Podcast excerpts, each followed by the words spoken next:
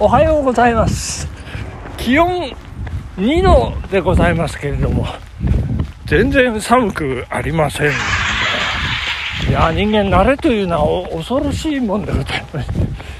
いやなんかこの間までうわついについに2度2度ですかなんか言ってましたけどね。いやなんか普通になってましてですね。恐ろしいですね。あの上はシャカシャカなんですけどもうなんか体が温まってくるにつれてちょうどこうねファスナーを開けたりなんかしてあの体温調節なんかもしながら走っておりまして。そして、まあ、例年の冬ですともうこの季節下もシャカシャカなんですけどまだ今シーズン下普通のジャージーということでございましてね。いやーなんかチンコも全然冷たくないというね。どうしたんでしょうね私の体は。進化しまくりでございます。これラジオを毎日配信してるからかどうかは分かりませんけれども。お今なんか雪がちらついてまいりました。なんか予報では朝方雪が舞うということなんですが待ってまいりましたですね。でも大丈夫寒くないという。感じいやー体が進化してるのかはたまた更年期障害なのかよく分かりませんけどもうーん。まあ頑張って走って参りたいと思いますね、まあ、相変わらず暗いですねこうね、えー、当時に向かってまっすぐだった感じなんでございますけれども。まあ大変でございます。えっ、ー、と昨日あの決め打ちでねあの寝坊しますなんて言って朝ランをやらなかったんですけども。まあなんかねいつもと違うことするといろんなことが起こりますね本当に。あので電車で電車で行ったんですよ珍しくね。電車通勤。でなんかね2つの、えー、発見というかねおーおーおおおよよみたいなね、えー、およよっていう感じのことがねまず朝あの、会社がある最寄り駅市役所前駅というところで降りたんですけれどもあの進行方向長野駅に向かって前の方前方と後方に改札ありましてあの、まあ、会社は前方にありますんでいつも前の方のね、えー、改札を出るんですけども私が、え、前の方の車両から、えー、降りまして前方向かったらなんか全員こっち向かって歩ってくるんですよね。えー、って全員と目が合うというねどういうどういうことだと思ったら会社の後輩が1人行きましていや松さんこっち改札ないっすよ」とか言って「ええー! 」みたいな。なんか知らない間にいつの間にか改札がなくなっておりまして。いやしょうがない。せっかく先頭車両に乗ったのにですね。あの 後ろの改札をね最高峰からとぼとぼとねこう出るという。そんなことがありましたけどそして帰りは帰りでですねあの一つ手前のねあのいつも私付属中学前という駅なんですけど1個手前の朝日駅も結構大きなねあの伏線がそこで終わるというようなこともありまして稀に特急も止まる。稀になんですけどあのまあなかなかのキーステーションなんですけども、えー、そこで降りて、まあ、軽くね、まあ、走って帰ろうかということでちょ体力が余ってしょうがなかったで、降りようと思って、えー、で、こう、着きます。また、やっぱ先頭車両なんですよね。改札が前の方なんで。で、えー、電車、降り、あの、扉開きます。降りますって時に、こう、スマホをね、ポケットにしまって、えー、で、改札に向かったらですね、なんと改札に人がいないんですよ。ええー、と思って。なんでしょう、あの、無人駅になってたんですね。いや、なんかね、そう言われてみれば、なんかそういう、あの、回覧板で回って、地区に回ってきたなっていうようなことをね、何回か思い出しましたけど、なんでしょうね、びっくりしました。私、それで、帰り市役所前駅は、あの、コロナで、あの、改札省略しておりますって、何も見せず、駅構内にね、こう、改札通って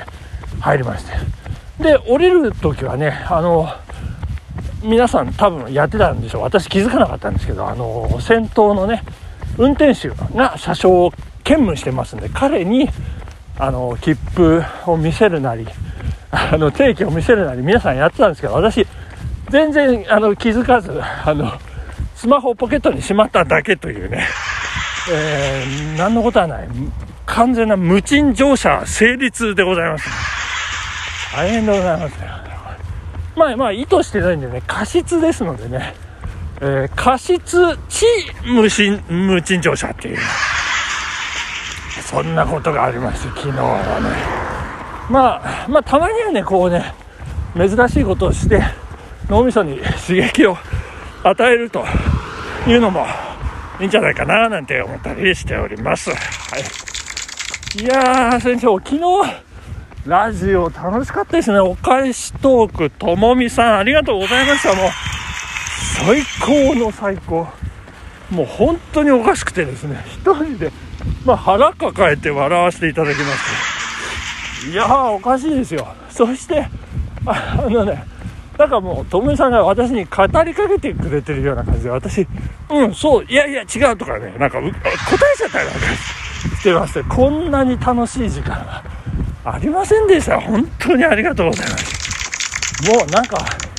なんて言うんでしょうね、ともみさんのラジオを聴きながら、受け答えをする私をラジオにしたいぐらいな感じで、そのぐらい、なんかもう自然にね、こう会話してるみたいな。もうマチューさん柿嫌いだからってよくよく知ってますねみたいなねいや本当にびっくりしましたねまあまあ楽しませていただいて引き続き、えー、よろしくお願いいたしますと思いますありがとうございましたはいここでお便り紹介させていただきますはいえー、マチューさん長野マラソンエントリーおめでとうございます。ありがとうございます。いや、無事にエントリーできましたね。はい。昨日12月1日。さあ、頑張らなければいけませんというか、というか、まあ私、まあ今からこのまま42.1キロ走ってくださいって言われたら走れますっていうね、えー、意気込みでやってますんで、まあ大丈夫だとは思うんですけど、ね、まあとりあえず、タイム。申告タイムちょっとね私早めにしましたんで。あのどう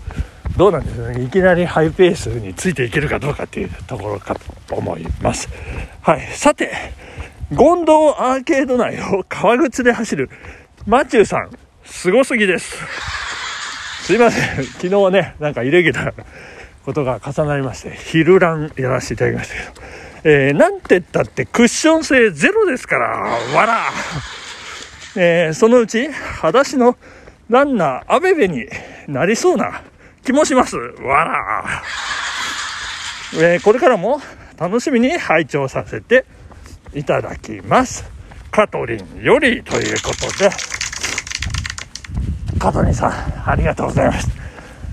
アベベ、アベベはですね、東京、オリンピックだったかな、えー、マラソンランナーですよね、えー、有名なマラソンランナー、アベベございますけど、いや本当に裸足で走ったんでしょうかね、なんか信じがたいんですけど、まあ、時代というかね、いやまあね、彼、エチオピアだったかな、えー、ちょっと意外なこと言っちゃいけないんですけど、えー、東京オリンピックねとにかく東京オリンピックはですねマラソンコース当時1964年の東京オリンピックは甲州街道をですね八王子の方に向かってずっと走っていってで折り返してずっと戻ってきて国立競技場っていうね割とあの淡白というか単調なコースだったっていうふうにあの聞いておりましてあの飛田急っていうね駅が京王線の駅があるんですけどもそこの最寄りの、えー、まあ、サッカーなんか有名ですけど味の素スタジアムっていうのが甲州街道を挟んで、えあるんですけれどもそこのねちょうど真ん前に、えー、これ知る人ぞ知るえー、東京マラソン折り返し地点というのがありまして、えー、これあの マラソン好きな方はねぜひ訪れていただきたい。おここで選手が折り返して折り返して。こうね、えー、ぐるぐるぐるぐるってこう、え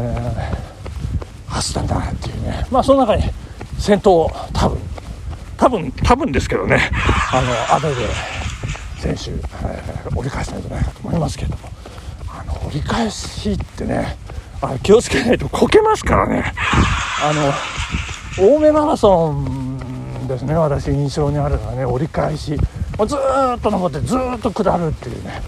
まあそんな 折り返しですけどあのコーンね巨大な三角のコーンをねこうこう触りながらこう回るっていうねまあそんな折り返しアベベアベベでそんなことを思い出しましたけどそんなことを話しながら、えー、本日時間でございます。あの雪先ほどもあったんですけれどもなんかもうなくなってしまいまして、えー、加減の月が細々と青白い青黒い。黒い黒いですか、えー、夜空に浮かんでいるとそんなキリリとした朝、えー、お届けさせていただきました。時間でございます。ありがとうございました。さようなら